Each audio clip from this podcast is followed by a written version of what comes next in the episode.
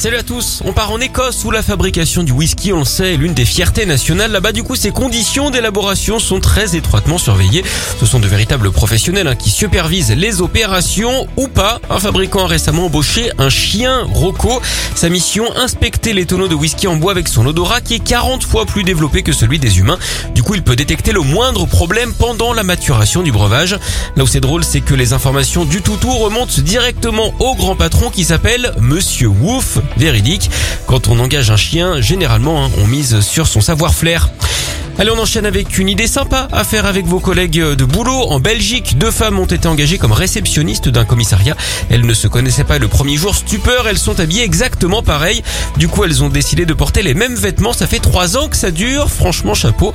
Elles se coordonnent la veille sur WhatsApp pour ne pas commettre d'impair.